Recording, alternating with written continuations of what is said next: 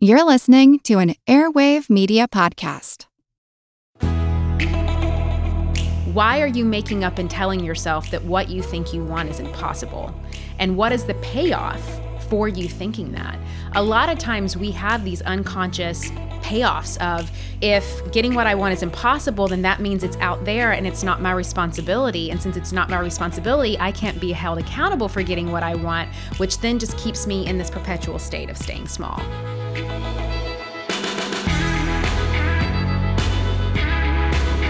Are you getting the attention you deserve from your financial advisor? Well, if you're not, call our partner, Edelman Financial Engines, at 833 304 PLAN or visit planefe.com slash hermoney. As a Hermoney listener, you'll get a complimentary financial plan to help you decide. Hey everyone, I'm Jean Chatzky. Thank you so much for joining us today on Her Money. So, I want to start today with a question. Actually, it's my favorite question. What do you want? What do you want most for your life? What do you want for your career? What do you want in terms of goals that you've set for yourself? What about those goals that seem almost too big? The ones that are so impossible that you only sometimes let yourself dare to dream. And I want you to get specific here because sometimes we might want success or we might have a vague notion that we want to start something of our own, or we might want leadership opportunities at work. And, you know, all these things, they sound great in theory and they probably all look great on paper. But how do we know if those are the things that will truly bring us fulfillment in the years to come? In other words, yeah, we need to know how to get what we want, but we also need to know exactly what that is. We have to zero in on specifics because success or fulfillment or joy is just going to look different for everyone. So, how do we do that? Well, today we are talking with the woman who literally wrote the book on it. For more than 15 years, Julie Solomon's been working as a business coach and a life coach, empowering women with her successful online coaching programs and services, including Pitch It Perfect, the Influencer Academy, Shine Mastermind, and Empower You. She's the host of the Influencer Podcast and author of the new book, and I love this title Get What You Want. How to go from unseen to unstoppable. Julie's joining me today from her home in Nashville. Julie, welcome. Thank you, Jean. It's so great to be here, and thank you for having me. Oh, of course. I want to start with you. In the book, you talk about the importance of identifying your origin story, which I love because it makes us all sound like superheroes, which of course we are. And you share the personal story of hiding over $30,000 of credit card debt from your husband and how his discovery led you down a new path. Tell me about this and what it means to realize your origin story. Yeah. So it was, you know, just a typical Thursday. I was sitting at the kitchen table typing away on my laptop and I look down, getting a phone call from my husband, and I pick it up and he just says, Hey, hun, when were you going to tell me about the credit card? And in that moment, it was like my throat fell into my stomach and my heart started pounding and i just i went into how do i fix this? How do i fix this? How do i fix this? Because unbeknownst to him i had been hiding over $30000 of credit card debt from him that i had slowly but surely amassed for about two and a half years prior and this credit card debt, and you know, I'll talk about my origin story, the reasons why I had debt, the reasons why I chose to hide debt, the reasons why I chose to stay delusional and in denial about my debt all came from my origin story. I am originally from a small town in Tennessee. I was brought up by two working class people. They both did not go to college, and they really believed in this idea of an American dream that when you go and you punch the clock, and as long as we have enough money to pay the bills and get by, you know, that is the working class American dream. And so, you know, we had humble means, you know, we were able to put food on the table and get by, but this idea of anything more wasn't possible. So, my origin story was one of scarcity, one of lack. It was also one growing up in the South. I had this mindset, this belief, this story that I chose to tell myself, Jean, that since I am a woman and I was never good at math and I'm not good with numbers, that I don't understand finances. And in fact, it's not really my job or responsibility to understand them because some fairy godfather is going to fly down from the sky and handle all of that for me. And, you know, I was raised around women who had no idea how to balance checkbooks. They had no idea how much money was in the bank account. They didn't know how the husbands were kind of budgeting money and spending money and whatever was going on. And so it was this idea of, well, you know, since I'm a financial toddler, I need someone to take care of my money for me. And so, you know, hopefully one day I'll marry this great guy and he'll make enough money and hopefully I will be, you know, warranted allowances so I can go and maybe, you know, spend money on things that I wanted to spend. And as I got older, I really rebelled against that origin story. Nothing repulsed me me or repelled me more than the thought of my financial freedom being contingent on some man out there telling me that I could be financially free. So I had this vision and this dream of financial freedom. And as I got older and I went to college and I got into corporate America, I was able to make good money. But the thing was, Jean, I still never learned about the basics of finances and budgeting because there wasn't a lot of money to go around when I was little. And so I had this kind of relentless dream of having all this money, but I would spend it faster than I could make it. And then, of course, behind that were all of these limiting beliefs, this shame around money, the shame around believing that I was worthy of the money that I was making. And it's really interesting now in my career. I don't know if you see this too, Jean, but I identify with this. I see women do kind of one of two things. They'll make money and they're so afraid of losing it, so they just kind of stockpile it and like stick it under the bed in a shoebox. or they are like me and they'll end up spending it faster than they can make it. And so, in this moment of being found out, which was my greatest fear of all, I had this gift of this discovery of this is a new rock bottom for me. And now, how am I not going to waste it? How am I going to use this gift to finally free myself of this origin story that is not getting me to where I want to be? So many of us have origin stories. We all have an origin story. We sometimes we call it a money story, sometimes we call it a money history. When I wrote my last book, Women with Money, I, I gathered many of them. And you're right, unless you deal with it, or like in your case, are forced to deal with it, it's really, really hard to move past because you can't unsee it you can't forget that it's there. It's going to hold on to you until you figure out how to use the new data that you know is true about your life and your self right now to move past it. So I guess my question is how did you do that? Right? How did you because so many of us get this opportunity to wake up and rather than really waking up, we just sort of go along to get along. And, you know, those patterns, the first step for me was awareness. And awareness is simply just you coming to terms that there is some kind of dysfunction in your life that exists that needs to change.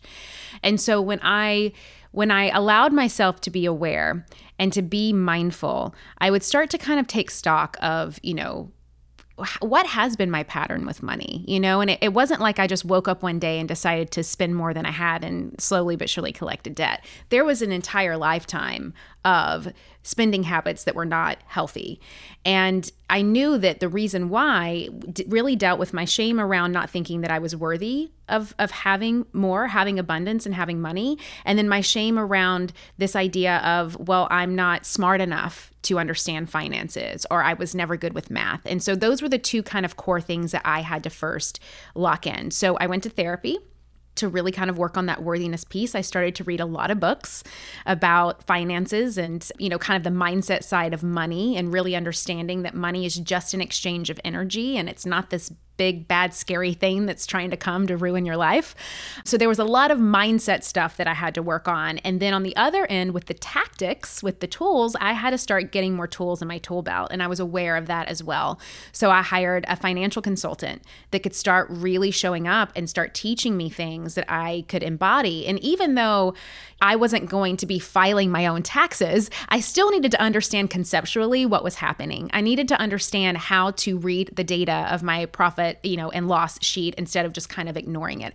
I needed to start really taking stock of those things, start forecasting, start budgeting, start really making a plan of where do you see your life in 10 years and how much does that life cost? And let's start getting you there. And I think that that was the other thing that I would always have my head in the sand. Like I would say, I want to go to Italy and I don't don't want a nickel and dime it.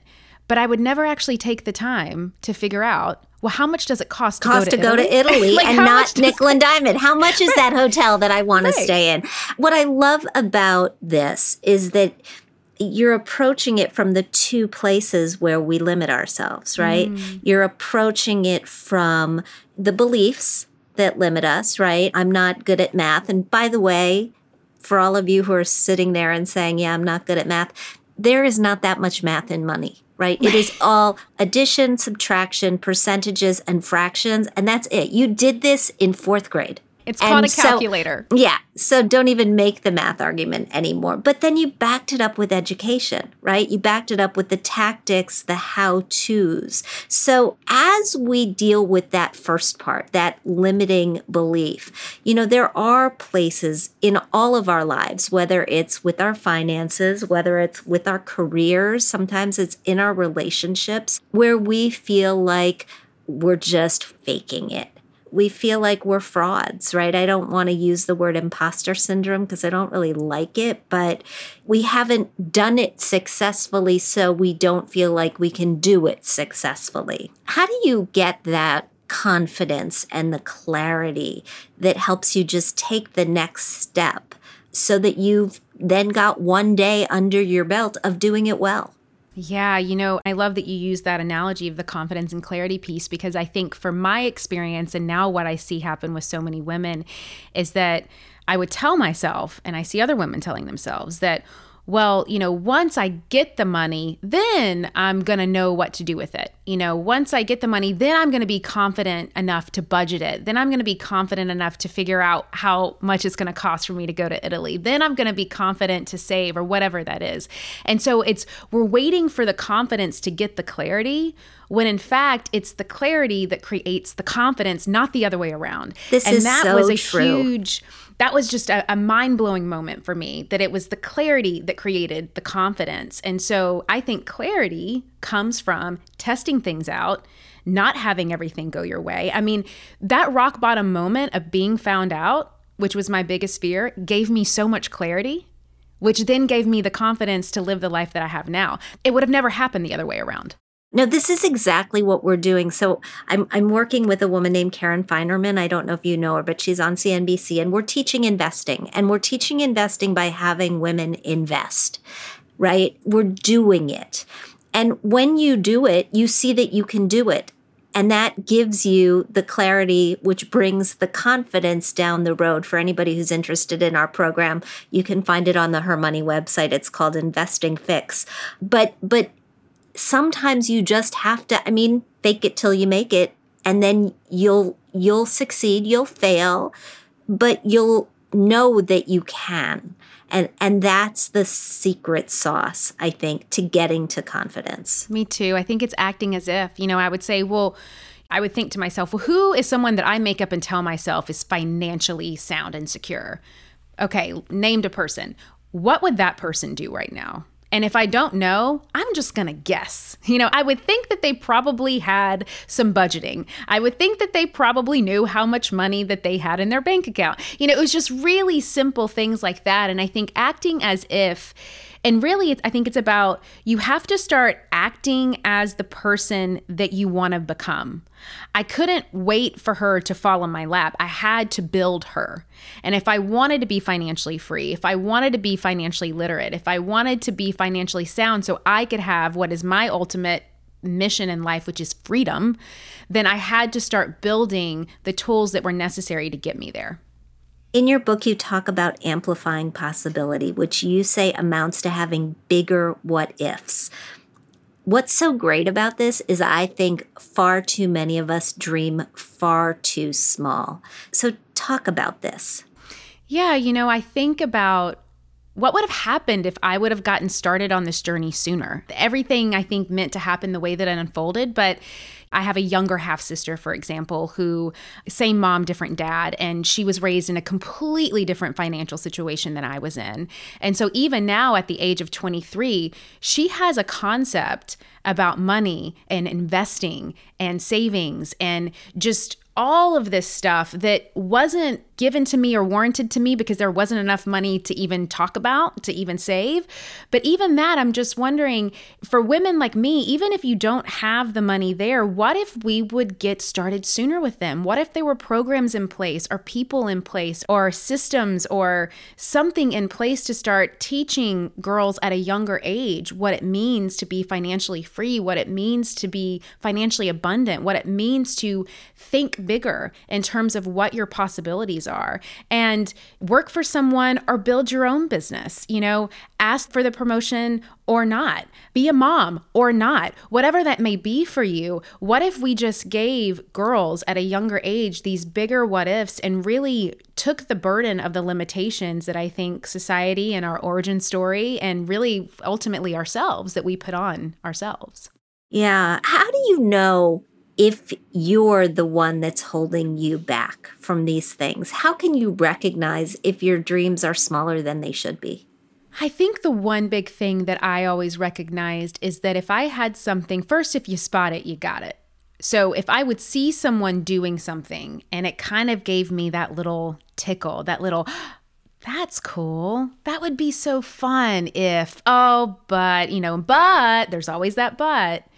And so it's it's noticing how you talk to yourself about things that you witness and about things that you see, whether it's in your community or online or what have you. And so those were the little indications for me. I would see women doing really big things and I would think to myself, "Ah, that's probably amazing. Wouldn't it be so nice to have that kind of job or that kind of impact or that kind of ability to travel in that way?" But and so it was those indications again when I started to become aware was when I really allowed myself to be less frozen. And when you're less frozen, you can thaw out a little bit to start to embody. I feel like for me at the time, I was so disconnected. I was so disconnected from, I would say these goals that I had and these desires and these wishes, but my actions were not backing it up. And so I was disconnected from what really needed to happen in terms of the principles and the tools that needed to be in place in order for me to start living out the life that I wanted. And so that was always a key indication. If you've got this idea that just won't go away, if you see things in other people that kind of light you up, and maybe even sometimes you get a little repelled by it, maybe you start to judge it. Dare I say, maybe you get a little envious or jealous. I say use that as a guidance and as a compass that's kind of trying to give you a hint as to where it is that you may need to go and uncover.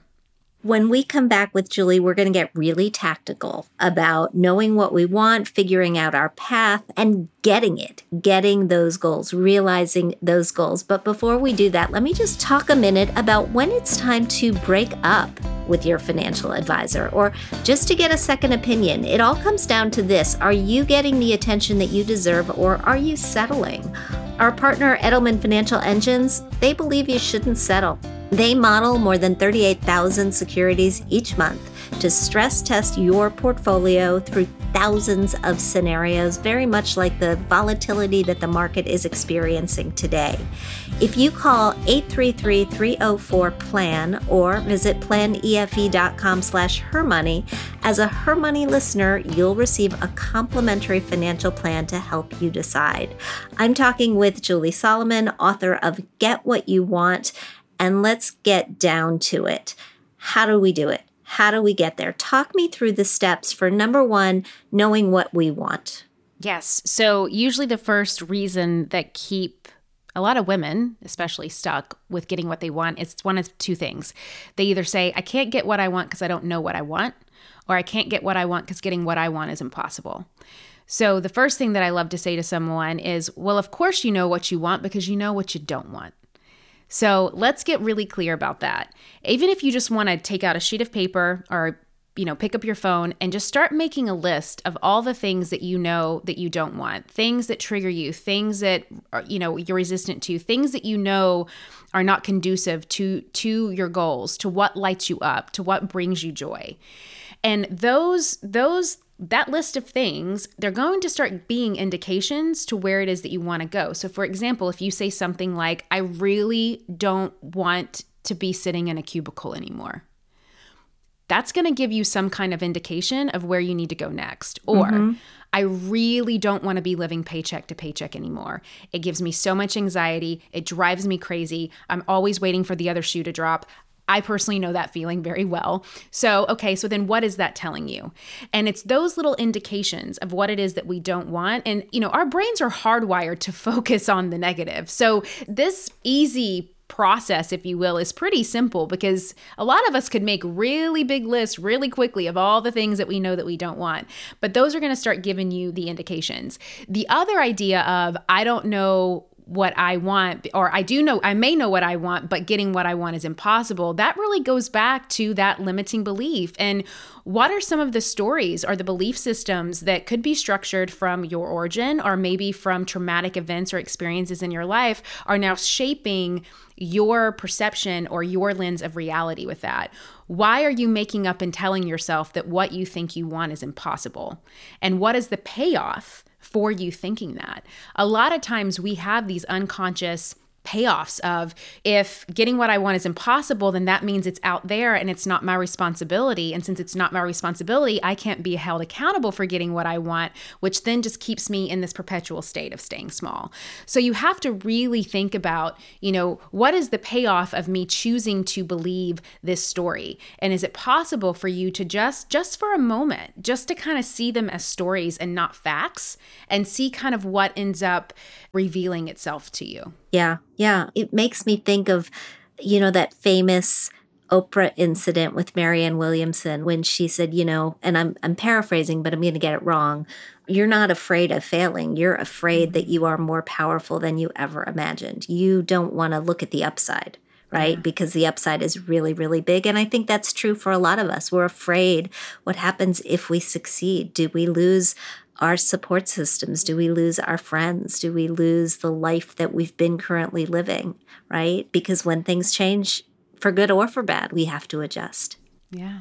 When the script changes, the script changes. mm-hmm. Exactly. All right. So let's say we've done this, right? And we know what we want. How do we plot a path to get it? Yes. I think the first thing is being rooted in a deeper why. So I call this your purpose. It doesn't have to be this kind of cosmic ethereal thing or it can be. A purpose can be as simple as you know for me it's a lot of it stems on financial freedom. I want to be able to travel with my family and not have to nickel and dime the situation. There's a deeper purpose there of experience and memory. For some people it may be i want to have a deeper connection with the community around me and so that is my deeper purpose. I want to create impact with my message and with the words that i speak so that's why i want to write books or whatever that may be for somebody. So getting really clear on your why. And I think a simple question that you can ask yourself, it's a simple question, but it may take some thinking is, you know, why do you want to get out of bed every day and do that big thing? You know, what about it just tugs at you, that pulls at you, that even if it's a little bit scary, it just it makes your entire body light up with excitement and curiosity. And why? Why do you think that that is? So getting clear on your purpose first is key. Then you can move to your passions. I notice a lot of times that people think their purpose is their passions or their passions are their purpose, which can kind of keep us very stuck because it's like, well, you know, I have to keep at this job because it's my purpose or I have to keep doing this because it's my purpose. It could just be your passions. I mean, for example, I look at when I first started in my career, I was a publicist working in corporate America. Publicity is not my passion anymore, at least the way in which I used to work, but it's still a part of my deeper calling and my deeper why, but it's not a strong passion of mine.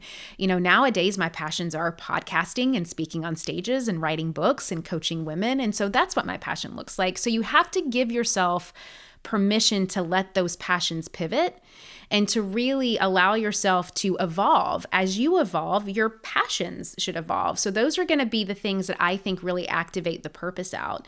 And so, once you kind of get clear on some of the passions that you have and maybe that you want to test out, you got to get a blueprint ready. So, and I really kind of see this as as a recipe. You could go and try to bake a cake with no recipe, but the likelihood of it coming out tasting the best that it could and and being at the right height and having the right density in it, it's probably not going to be the case as if I was like, "Hey Jean, I have a great you love chocolate cake. I have the best chocolate cake recipe. It's right here."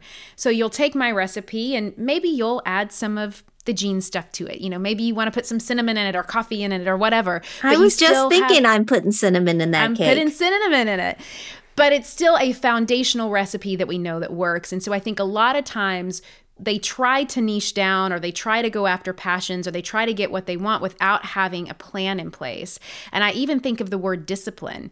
You've got disciple and then plan in that word. So you have to be a disciple of a plan. So it's about finding a plan, a method, a framework, a formula that works for you. And this is where, you know, teachers and coaches can be great guides for this. I didn't have a plan to financial freedom, but I had the curiosity for it. So I went and I started working with people who could give me that roadmap They had already paid the way, they're the experts at it. And now I can come in and I can activate and generate a lot of the path that they have already paved. And so I believe that those are really the, the first steps to be able to take the path of getting what you want. But you have to get over that mindset that getting what you want is not possible. You have to get over that idea that you don't know what you want because you do know what you want, because you you know what you don't want. And being open to being teachable and being coachable and learning new things. I think one of the biggest things that can keep keep people stuck is, oh, I tried that once and it didn't work out. You know, Jean, I tried investing that one time. It didn't work out. So yeah. investing doesn't work. Yeah. The market took a tumble and I had a bad week, month, year, and it didn't right. work out. But so yeah. clearly it doesn't work. And it's mm-hmm. like, well, there's something called Wall Street that's been around for a long time. So clearly investing has to work. So maybe your plan just didn't work. So let's get you a new plan. When you plan, do you have benchmarks? I mean, are you a break it down, smart goals kind of a person, or do you do it some other way? I really do love it. I do it more step by step. I love a step by step. And so I like to set goals up. I call them good, better, and best because I like to have kind of a nice range. This is a good goal. This is a better goal. This is like we're knocking it out of the park. And I think a lot of times when you're starting something out, you may not have, you know, any kind of numbers or data to be able to kind of even figure out, well, what should my goal be? Don't let that stop you. You've got to just try it out, get the feedback, see what happens. It could even be as simple as, you know, my goal is to ask for a promotion at work. I want a 15% raise, or, you know, I want to be able to get some kind of profit share at the end of the year or something like that.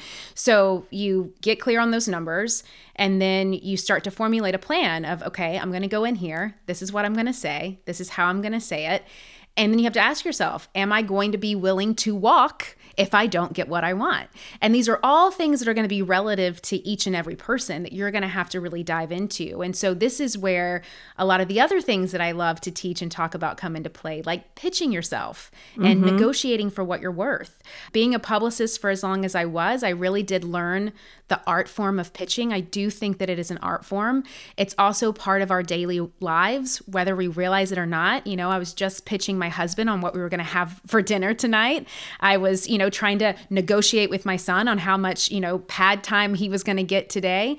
And so these two principles it's like the weather. I mean, we're not getting away from it. So the more that you can learn how to advocate for what it is that you want, to speak up, you know, to say what you mean, to mean what you say, to not say it mean, and to really learn again those methods of negotiating for what you want and be willing to walk away or to ask for something else, I think is key. And one of the, I think, the best questions for any negotiation is what would it take? What would it take to get it done? Yeah. You know, you go ask for a raise and they say no, just say, okay, well, what would it take?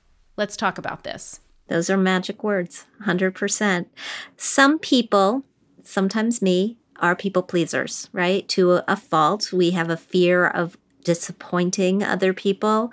I was remembering, I don't even know why I was remembering recently the one time I really broke curfew when I was a teenager. Like, I didn't even have a curfew. I had parents who said, do what you think is right, which, by the way, for all parents is like the worst thing you can say to your child. But They said that, and I did what I knew was wrong, and they called me on it. And, you know, my father said, well, he was so disappointed, right? And that is, it's just the worst, right? I mean, how do we move beyond being afraid that we're going to disappoint other people?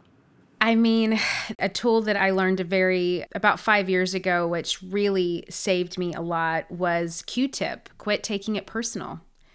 And it can be hard to not take things personal, but I think that the more that we start to embody what it is that we want, the more that we start living out our purpose, the more that we know that we are living in integrity and that our side of the street is clean, the easier it is to not take it personal. It's actually a very loving thing to do to not take it personal because when you don't fall into that that trap of of pleasing and delaying your own happiness at the expense of trying to make somebody else happy, you're allowing people to see who you really are. You're creating healthier boundaries for yourself.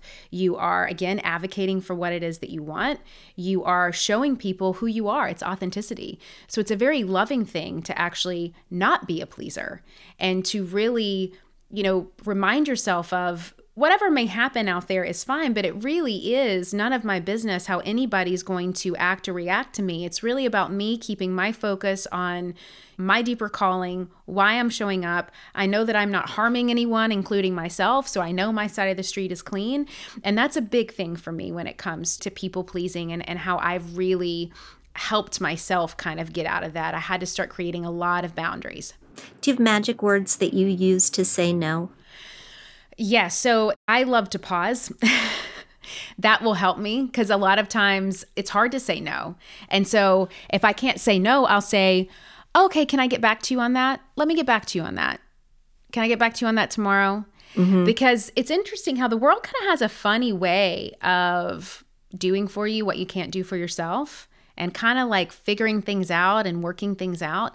And before, I was such a pleaser that I would jump in and I would say yes and I would try to fix things that people didn't even ask me to fix and control things and overshare and overcompensate and all of this stuff to try to feel powerful and feel loved and feel seen. And when I was able just to give myself a little bit of that power of the pause, and just a little bit of space between someone wanting something from me and me responding, that helped a lot.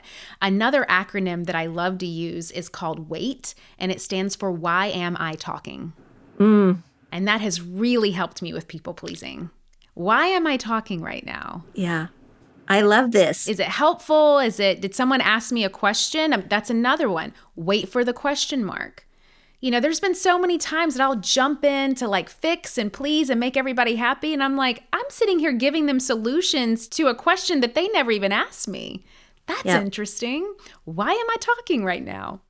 I have loved every bit of this conversation. You're right on, and I would love to have you back and talk to you again at some point, really, really soon. What's your last best piece of advice for our listeners who are struggling right now to get what they want and where they want to be?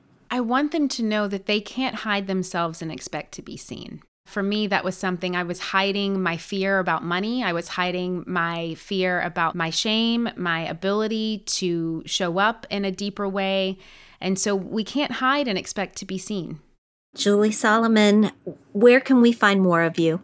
You can find me at juliesolomon.net. That is my brand new fabulous website Ooh-hoo. where you can learn all about me. And then, of course, my brand new book, Get What You Want How to Go From Unseen to Unstoppable, is wherever books or audiobooks are sold. So you can grab that wherever you love to get books. I am doing a free workshop, a Get What You Want workshop later this summer in August. So if you decide to purchase the book, head on over to juliesolomon.net slash get what you want and just follow the instructions there and you'll get a free ticket to that live event. And then the influence Influencer Podcast every Wednesday. Wherever you love to listen to podcasts, I'm over there helping women grow their personal brands and businesses. And then I tend to hang out most on Instagram. And you can find me there at Jules, J U L S, Solomon, S O L O M O N. Amazing. We will do all of those things. Thank you so much for being here. Thank you for having me, Jean.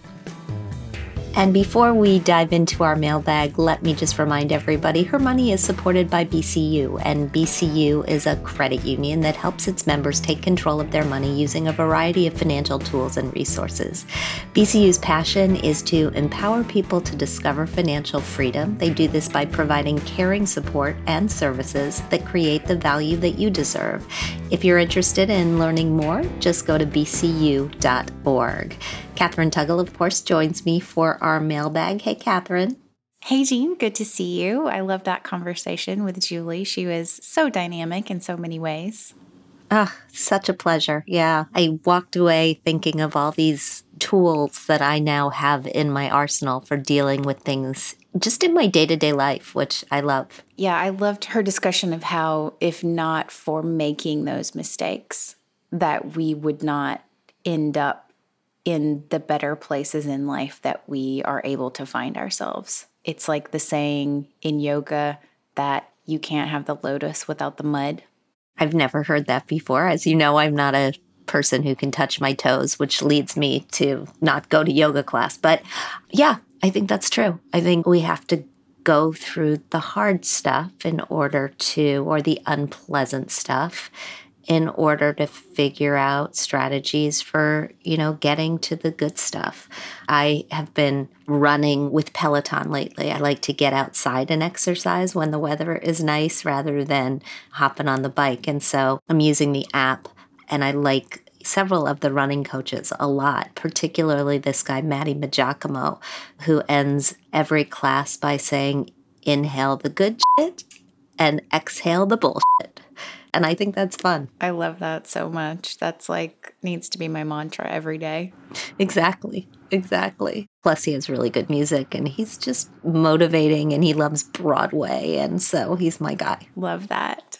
Let's answer some questions. So, today we just have one question because it is a long one and I wanted us to give it the attention it deserves. Okay. It comes to us from Trisha.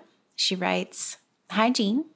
I had joined the last Finance Fix class, and I was lucky enough to get a chance to ask you a question, and I wanted to follow up with more information that you can help clarify.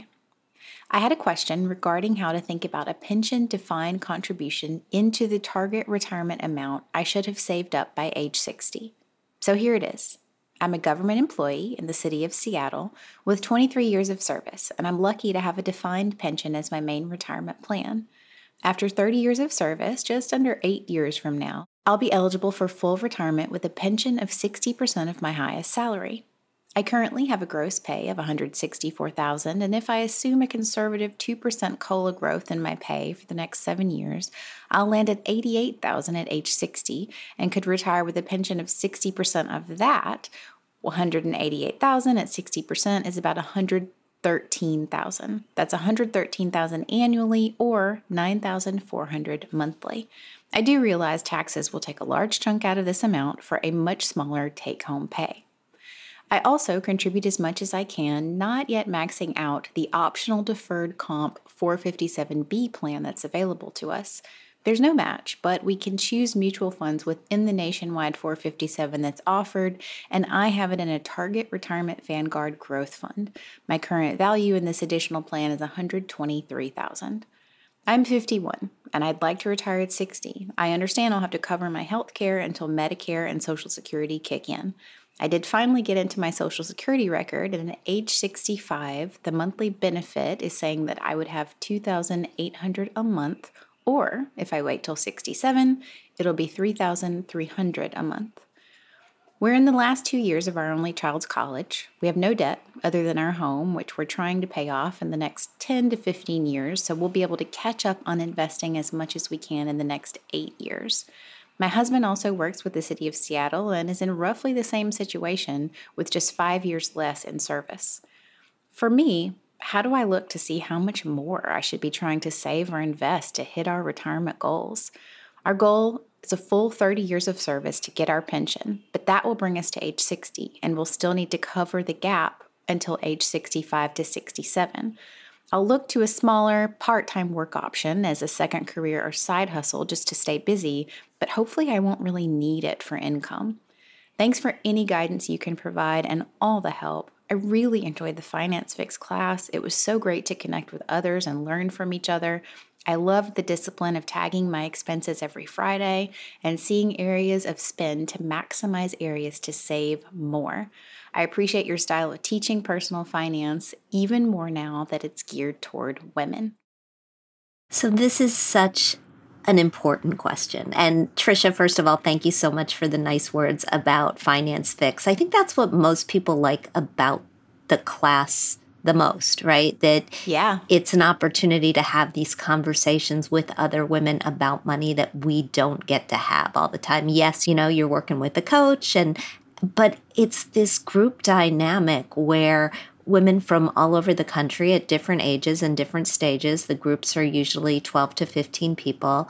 Help each other, talk through things with each other, support each other. And that's a lot. That's big and that's meaningful and it makes you feel like you're a lot less alone. So I appreciate you being in the class and you pointing that out. We don't talk about pensions enough on this program because quite frankly, not that many people have them anymore, but teachers certainly do, state employees certainly do. And so let's talk about how pensions factor into the math that I often throw at you about the retirement benchmarks, right?